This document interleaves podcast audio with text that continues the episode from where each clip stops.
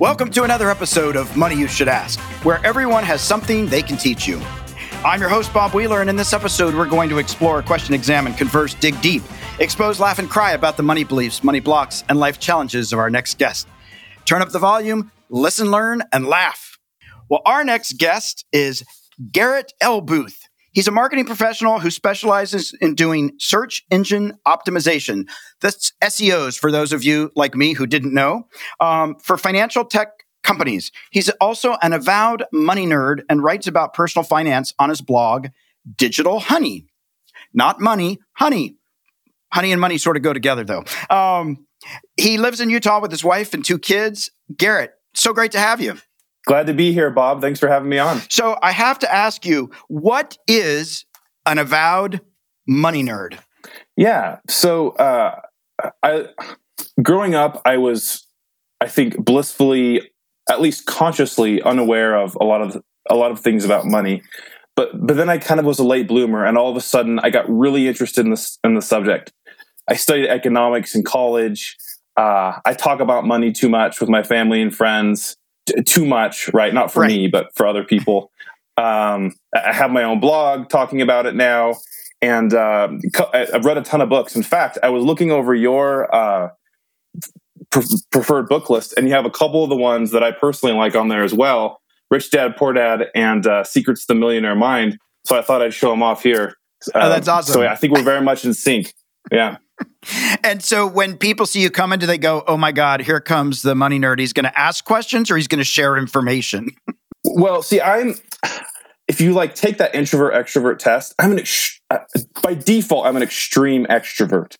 So ten years ago, okay, I would have like maybe asked you how much money you make and how do you like your career and stuff like that. And and if and if you if I could tell you weren't telling the truth I'd ask you no I can tell you don't like it. But now see I've, I've kind of I've learned to be socially appropriate. Socially appropriate that's good and yes. do you share um do you have do you share with your friends like your financial failures or, or, or things where it was a little bit of a miss or do you just focus on the good stuff like do you bear it all how does that go yeah, I, I mean, I definitely have. Um, so if we go back, like, like I said, ten years. So I'm in my I'm in my 30s. So uh, I was actually in Argentina uh, doing a mission for my church for two years, and then when I got back when I was 21, that's kind of when I think of as the beginning of my adult life. And um, I made a series of dumb mistakes, and my friends know about them. So um, got into credit card debt, didn't pay it off, so I ruined my credit. Or just sorry, I didn't pay it back, so I ruined my credit. So I know, I know what that's like to have debt collection people calling you. Uh, went from job to job, worked a lot of crappy minimum wage jobs because I dropped out of college. Um, but uh, I was able to turn it around, and now I have a successful small business. So, um, you know, and I learned a lot about credit too, having to fix it. So, yeah, I made a lot of dumb mistakes, but um, it's a and it's a little bit easier to own when you're doing better after the fact. But uh, I've always been an open book, definitely. Absolutely. And let me ask you this: so when you went into debt, um, and then you had that experience, is and now that you're this money nerd and you do all this reading and sharing, when is it okay to go into debt? Because debt may not always be a bad thing. Yeah. Wow. What a great topic. Um, so I, I'm actually writing about. I'm, i actually have two posts I'm about to publish about this on my blog because it's something I think about. And if you look at like you, we, have talked about reading, there's a guy Robert Kiyosaki, Rich Dad Love Poor Dad, right? He talks about good debt and bad debt, and I'm very much in that camp. I think that uh, you know if you have debt for a house, a modest house, not like a huge, you know, not maxing out whatever you can afford, but a reasonable house, reasonable car, and then investment backed debt. Maybe if you want to buy a, a cash flowing business or a or a piece of real estate that's cash flowing. I think that's smart, and and maybe even, of course, for uh, you know student loans if you're studying in a career that will pay off and not like an art history major or something. I think that's all good debt. Bad debt, of course, being like consumer credit card debt and uh, you know all that kind of stuff. Some people yeah. are more kind of in the uh, uh, uh, Dave Ramsey camp where like all of that is bad no matter what. And I'm that's not for me. But I but I respect that also at the same time that it appeals to a lot of people who who have trouble with that. Yeah, I mean, I think debt is an interesting thing. It can actually serve us, and it's certainly helped leverage many companies uh, to launch uh, that would have never gotten the chance had they not had the ability to uh, get you know get financing and incur debt. Um, but then I think you know where folks that are charging groceries uh, or or staples on their credit cards, they're really paying in the long run, maybe even double what they're paying because those credit cards uh, interest rates can add up so quickly. Uh, I'm amazed at how many of my clients have little awareness of the actual interest rate that they are paying. And and I'll, when I work with people, I'll say, "Well, pull up your credit cards. Let's look at the interest rates. Twenty five percent, nineteen percent, right?" And uh, it, yeah, it's not two percent, people. For it's it's pretty high interest rates, and so it's really important, I think, to be mindful and respect that debt can accumulate just like compound interest in savings can work in your favor. Uh, compound interest on debt can actually be really detrimental. Totally. And I think you have to know yourself. Uh, you know, I'm a saver. So even though I got into some credit card debt, it was really, I wasn't like buying everything in sight. It was just because I was flaky and I went from job to job and I had periods of unemployment and like during the Great Recession. And, and so uh, it was my flakiness and not working that was really the root of the problem. Now, should I have gotten into credit card debt? No, I probably should have found another way. But, um, but but I think, you know, now I have credit cards and my rule and my belief, if you will, is credit cards are for building credit. That's my belief. Right. I have credit cards for myself. I have credit cards for my business. Um, I do have one credit card for getting points. I run my business expenses through it, but I pay it off immediately, and it's only stuff I have cash for. Only ever. Yeah. So I have that strict line of discipline, and it works for me because I know myself. But like some people, and uh, you know, my dad is was is this way, and I think he's at a point in his life where he could admit it. He's he's a spender, you know. He loves all the. He had like this nice collection of pins when I was a kid, and he loves the fancy cars, and and some people have to have the the latest, you know, iPhone and and the best, eh, you know, whatever they can buy, the newest clothes. And uh, you know, I'm never a guy. Probably, I mean, maybe if I make enough money, but at this point in my life, I'm not a guy who's going to go out and buy like a $300 shirt. It doesn't appeal to me. But I had coworkers, my my former job, they're like, "Oh man, look at this designer shirt." And I'm like, "That's a that's a black plat that's a that's a t-shirt, dude." And they're like, "No, it's not. Look at this designer signature on it." so yeah, you got to know yourself right. and, and what you're good at and maybe where your struggles are. No, I think that's so important. Yeah, me, I, I buy the inexpensive clothes because it's going to be ripped, ruined, or dirty like after the second wear. I just can't help it. So there's no point in spending the money on those kinds of things. But, and I also, like what you're saying is it's important about knowing yourself. There's no right or wrong, whether you're a spender, whether you're a saver. It's really about what do I want? And then why do I want it?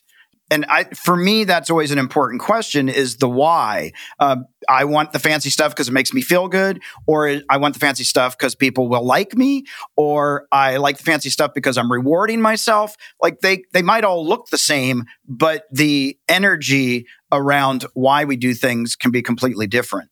Yeah, I totally agree. Um, and and I think you know if we if I look at my own problems, the, the root of my own issues were.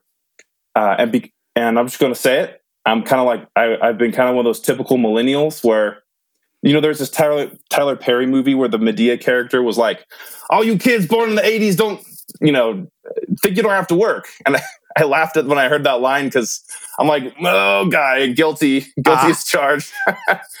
Which isn't to say I was always studious. I worked hard in school and I did a lot of extracurriculars. And then as an adult, I think I just had a I took a little bit of time to find my place, my ideal career. I was good at academics, but I, I don't, for whatever reason, college didn't really jive with me. Mm-hmm. And so probably I should have finished, but I didn't. And, uh, you know, I, I, tried a lot of different jobs and a lot of, you know, I, I did restaurant work. I did outdoor work uh, in landscaping. I've done, um, I've done sales. Uh, I, I worked with attorneys. I didn't like any of that. at least for a career. so maybe by process of elimination, Yeah, I well, see, what's the great? I, I, mean, I think that's great. And again, knowing yourself. For me, I needed a safety net. I needed, uh, you know, initially I was going to be a lawyer, and then when, and then I was like, oh, I don't like lawyers, but I was taking accounting so I could become a CPA because I was taking accounting to help my grade point, and it was something that was easy. But I was very like, I don't have a safety net. My parents did not have a safety net. Um, I did not want to be, um, and so maybe that was partially based in fear. Um, but th- that was for me a driving force. But but going back to that piece that you said about the Madea character, what what do you think if you think about your mindset that said, "Oh yeah, I'm one of those people that doesn't think I have to work." What do you think attributed to that? Do you think it was because your parents provided or or was it uh, the media? Like, do you, if you think about it, are there's because I think there's a lot of millennials out there that resonate with this, and probably some older people that are like, yeah, they don't. And I'm wondering if just from your journey, what you think might have contributed to that. Well, it's actually interesting because when I was a senior in high school, the, the the school newspaper said like I was most likely to be president or whatever. So I was always very ambitious and hardworking. But I think when it came uh, to working a job, I felt a distinct lack of purpose. Mm-hmm. Now I couldn't, I couldn't have articulated that at the time, right. and I didn't know that. But I, I didn't feel fulfilled, and I thought, and eventually I thought, well, and one of the reasons I got interested in money was I thought, well, if I can make a lot of money, I want to have to work. Right. But what I discovered was this is, I mean, this is so obvious, right? But to to make a lot of money, you have to work really hard for a long time, years and years and years, and then uh, and if you're going to work hard, you're going to need. It really helps if you have something that you like. Right. And so I changed my belief from you know work is drudge is drudgery to work is fulfilling and it brings purpose and it's satisfying. And and once I made that shift and I just accepted, you know, this is a good part of life. It changed everything. And I would be remiss if I didn't say I didn't really turn it around until I had my first kid. So um, my daughter was born when I was 29 and a half. And that kind of was like my moment where my, my bridges were burned, my boats were burned. And I, I had been fired three times from jobs in my 20s. I, I just took a psychology test and I, and I rate very high on disagreeableness. I'm not afraid to speak my mind. And so employers don't always like that. and so, um, yeah. and I was fi- I was fired from three jobs in my 20s. And the, and the last time I thought, okay, this is a pattern. But then when my daughter was born, my wife quit her job. I thought I, I can't do this anymore. And and and I and I just I committed. I said, you know, I'm going to sacrifice. And I don't know if it's also around because it's around the time I turned 30, but I think it was having kids because I said, you know, I can't let this ever happen again. And it doesn't matter how long a day I had, if it was horrible, if I don't like it, if the people around me are all jerks, they treat me like crap, it doesn't matter. I'm sticking with it. And and it's not like I worked horrible jobs either. I, I had these nice, cushy, right. white collar jobs, uh, but um, it just helped me get through the difficulties and the sacrifices I had to make. And looking back, I think, geez, like I was such a baby, and and these, you know, learning to not be a flake. To be totally honest with you, is what I had to do and growing up and adulting and all of that, it, it was hard at the time. Looking back, oh, that was easy. But I think whatever challenge you have at that time in your life, you have to throw yourself into it because for you at that time, it's hard, even though maybe for someone else it isn't. Yeah, and I wonder how much uh, that ties back to purpose. Um, you know, when you were talking about wanting to have purpose, when you have a kid, there's a there there's a a heightened awareness of purpose um, of there's somebody else that's uh, relying on me in a way that other people don't.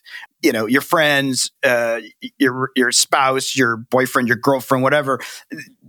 They can they'll be fine without you if they have to be, right? But a little kid mm-hmm. uh, is looking up, going, "Hey, feed me, uh, give me some information, uh, help me out." And so I wonder if you know, I know because I've heard a lot of people say, you know, as soon as I had kids, life shifted. Uh, and which is awesome. And I think for people that don't have kids or for people whose kids have grown up, still being able to find a way to motivate that purpose for ourselves. Because sometimes it's always easier to advocate when there's somebody else like oh i'll defend them to the death. But me yeah i'll take a back seat. And so how can we keep reinventing our purpose and keep uh, uh, reigniting our passion to to show up? Yeah, that's a great question, and maybe in 30 years I'll have a good answer for you. I, you know, I, I I don't know. Although I will say uh, one of the great things about that I can see, and about people in the advanced stages of life is, you know, you've you've had all this time to build a character, right? Oh, you you have habits that you've built over years, and if you've made wise choices, uh, I think there's a momentum there that that can help carry you through, and and hopefully you, you have uh, maybe some kind of a nest egg built up that gives you you have skills you have maybe a little money and and that gives you the ability to contribute to society at a at a higher level. And maybe that maybe that looks like um, mentoring the people that you work with that are younger or maybe that looks like uh, i don't know getting more involved in your grandkids life. I, I don't know but um, i think you know there's advantages and disadvantages to every part of life. And i think that's one of the advantages to having some age and experience. Absolutely. Do you talk with your children about money? I mean a little. My kids are five and two. Um, so not much but i mean my, my five year old daughter um, we have like some toy uh, like dollar bills. And uh, one of the games she likes to play is store. So we'll have a pet store or a toy store, and the customers will give her money. And so she gets familiar with numbers and she gets comfortable with the idea of handling money and people paying. And, and I and I so my first job right out of high school, I needed a little money. I did one year of college and I needed a little money for it. And so uh, I did sales, door to door sales. And I wouldn't want to do it for the rest of my life, but I am grateful for that experience that I had in sales. I did it for a few years. And so maybe it's also kind of my subtle way of getting her into sales. So I, learning to communicate. So I'd say, uh, you know, we have a little doll say, "Oh, I like this uh, this toy. Could you tell me about it?" To get to kind of plan her mind the idea of how to communicate with people and talking about money is okay. So um, I could I'll say we, we, planted a few seeds, and my wife and I um, we're very much in sync about money. So uh, I, and I think it, a lot of it was I was reading all the, a lot of this stuff when we were dating and kind of learning a lot of this for the first time. And I would even give her books and she'd read it and we talk about it. So that's one thing I'm grateful for in my marriage is um, generally, you know, we're on the same page. And so talking, that makes it talking, that makes it easier when it comes to talking to our kids. And I'm, I'm sure we'll progress. Well, the one thing I want to say is as they get older, one of the things I don't like about our society is um, there's a disconnect I feel many times, not for everyone, but many times for between what you learn in school, and maybe this is one of the reasons I like the Rich Dad books, what you learn in school and what you do for a career. And I excelled in academics, but I'm like, I'm not going to have a career as, I mean, you know, I don't know. A lot of these academic subjects, there aren't very many careers for those things. So I'd love, and, you know, a lot of people just get their first job when they're a teenager. And it's like some kind of a crappy low wage, minimum wage job. And I don't think learning to work is a good thing. But I feel like what I'd love to do for my kids is maybe teach them a little bit about entrepreneurship. Let's set up a lemonade stand and let's let's mow some lawns. And that was stuff, by the way, I started doing when I was in my early 20s because I was I was so young to it. I started mowing lawns when I couldn't find a job. This is back in 2009 yeah. in the Great Recession, my hometown Modesto. I just started mowing lawns I had a little bit of sales skill, and I that was good for me. And I think that kind of a thing, learning to think about money that way, I think would be very beneficial, even if she ends up having a job and not being an entrepreneur. Yeah, I think that's so important. And, you know, college isn't for everyone. And so I think it's so important that it it's not oh, people that don't go to college are failures. Not at all. I mean, even Steve Jobs, I believe, dropped out and never quite finished. Um, but um, it's important to do what you love. And even in accounting, um, you know, you go to school, you do four years of learning all these things, you take this test, and then you take everything you know and you forget about it because it doesn't apply in the real world. People that take the exam out of college have a much easier time passing the exam than people living in the real world taking that exam because the questions only work theoretically. on a lot of stuff, right? it just doesn't uh, just doesn't translate into to real life you know, I can I can appreciate uh, about you know you probably saved yourself a lot of money, a lot of debt. well, well, I'm I'm, gl- I'm glad that I landed on my feet. Mm-hmm. Um, I, I think at that time it probably would have been a wise. I mean, I went to the George Washington University in DC. Mm-hmm. I was on scholarship. I think for me personally, it would have been smart for me to finish. Right. But I just didn't. I just didn't know what it would lead to. So I went to South America. When I came back, I wasn't really sure which path I should pick up on. So I wish that I had been less flaky. Uh, but you know, um, I, am really happy where I ended up. Uh, I, I, work in search engine optimization, SEO, as you mentioned. I love it. It's it's a weird niche, but it's right for me, and um, I get a chance to to do what I enjoy. Yeah, you know, it's funny. I when I was first getting into uh, podcasting and a website and, and blogs and all that stuff. And people would talk about their SEOs. And I'm like, I know about CEOs and I know about CFOs, uh, but I know what these SEOs are. Who are they? Who are they? Um, because I didn't, I couldn't quite follow it. You know, I'm one of those people like, wait, am I hashtagging? What's the ads? Like all that stuff. Even now, I'm like glad other people understand it. Uh, it is, it, you know, it's just not my thing. Yeah, uh, it's a strange, even for people that work in marketing, they kind of like know about it, but they don't really know. Like like the clients that I have, that they know about it, but they don't really know what it is. And I knew this is what I like to say to my family and friends. I knew it was the right niche for me because I'd start telling other people about it, and they'd start falling asleep. So I thought, well. if this is something that I like that other people don't like and it pays, it might be a good niche for me. Right. There's not a lot of people just clamoring to get into the into the market. yeah. now, with your um, current situation, you've got your business. You're hoping to encourage your kids to be entrepreneurs. Uh, do you and your wife budget? Do you and your wife have regular conversations around money? And do you set goals? So, yes. We probably don't talk about it as much as we should. Well, um, my wife uh, has a spreadsheet. So one of the rich dad ideas that I liked was keeping your own personal financial statement and your uh, statements, your own personal balance sheet, and your own personal income statement. Yeah. So my wife has a monthly spreadsheet that's shared with me that has our recurring expenses and uh, and income and um, how that changes over time and and um, so I actually went out into business for myself last August. wasn't the first time that I'd done that, but was the first time it's been successful. what, what we did when I had a job was, you know, whatever we just agree on. This is the amount of money we live off of. You know, it's automatically deposited into our checking account. We have a savings account with another bank, so we can't see it when we log in. That's automatically deposited. Important. And that's just, and that automated savings is just how we've always done it. So all the money that's in the checking account, we can spend it. Um, we very rarely need to pull extra money in from savings, like maybe once every other year because we've gotten in a good groove with how much we spend on groceries and other things. Um, and, and I, when I look at my savings account and I see it going up, I feel, I feel great about that. I, am a saver. I, I, I enjoy that. And she's a little bit more of a spender than me, but she's very disciplined, I think. And so you know, we'll we'll have little indulgences, but it's always within that monthly amount. We don't overdraw our checking, so that's that's on the macro level. That's what what's what worked well, and and we'll review the spreadsheet maybe once every three to six months. I should say we together. That's why I said I should probably talk with her more about it.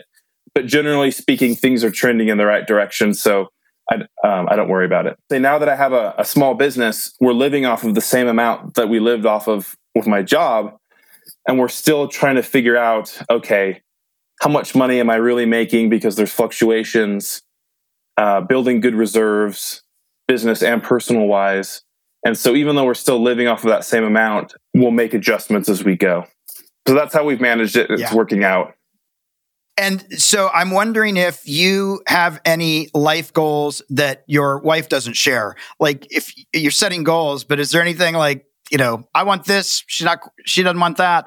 Um, and how do you how do you work that out? Yeah.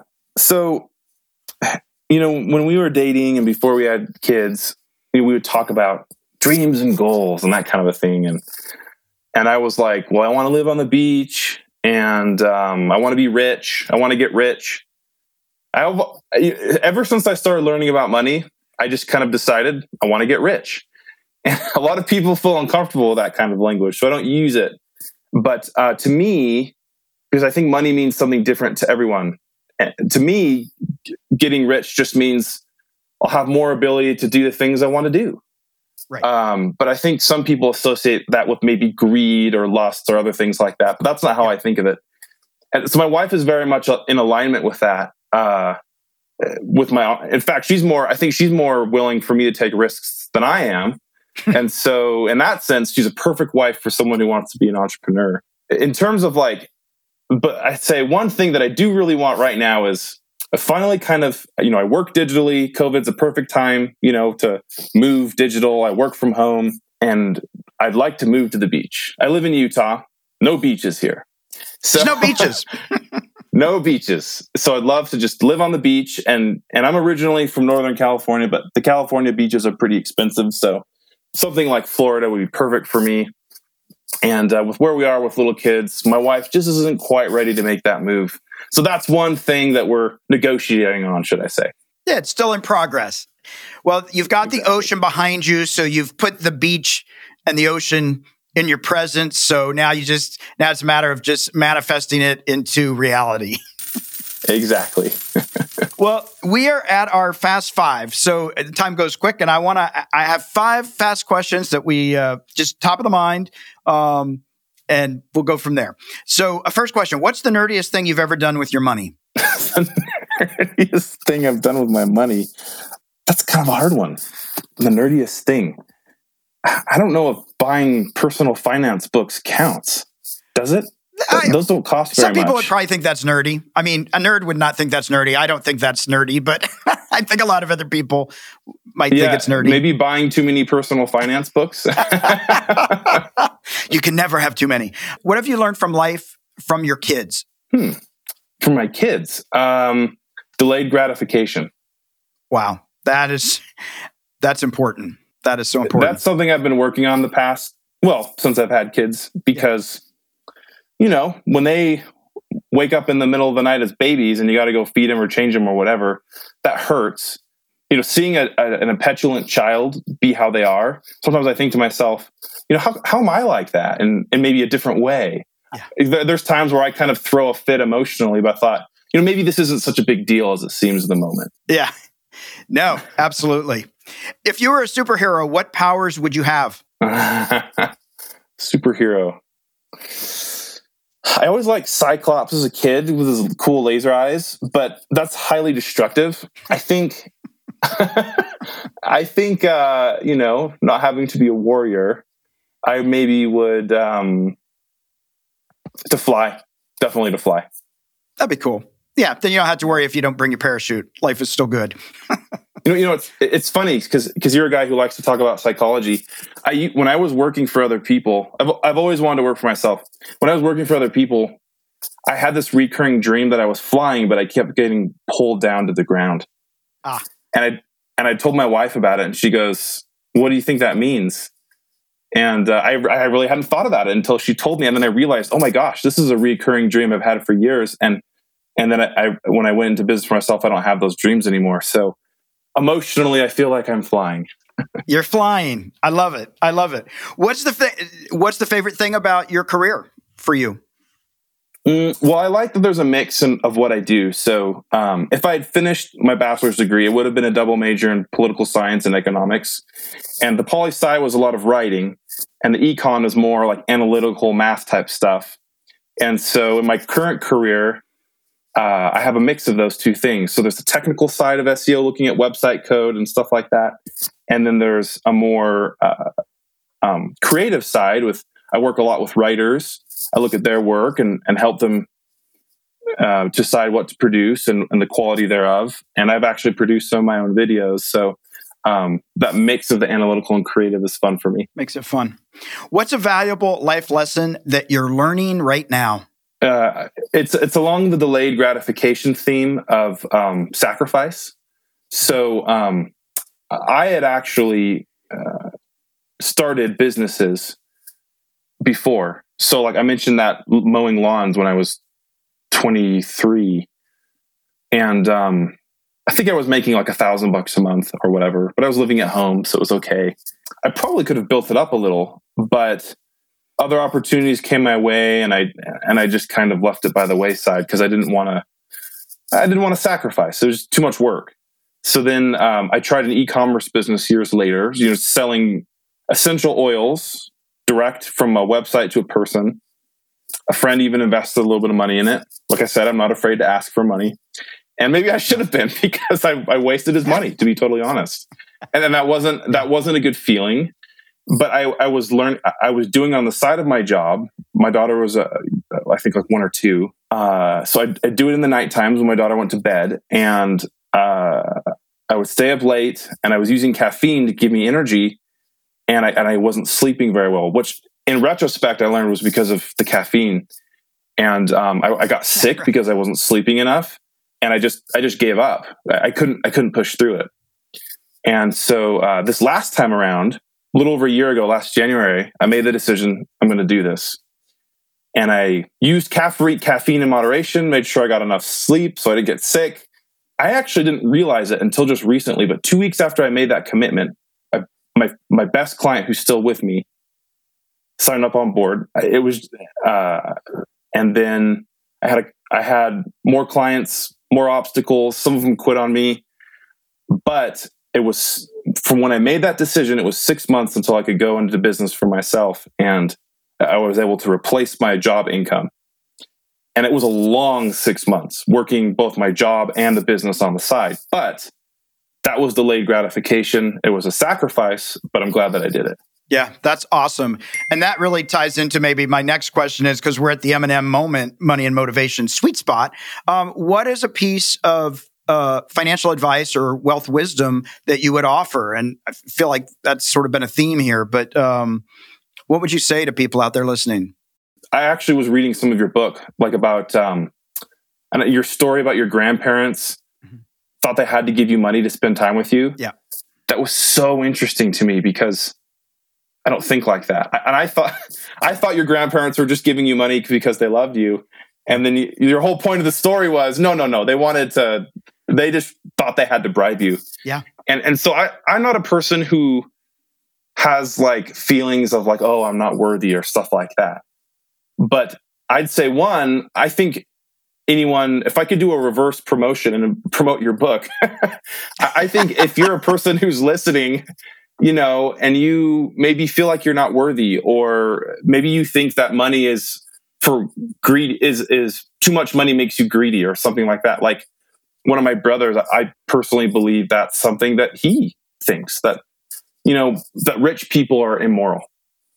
You know, work yeah. on that. I think you know lean into that dig into that and maybe try to deal with some of those underlying beliefs that maybe just aren't true that are holding you back I have a friend who's an entrepreneur who told me that, and he he started doing group therapy, and it wasn't until he started doing it that he realized this.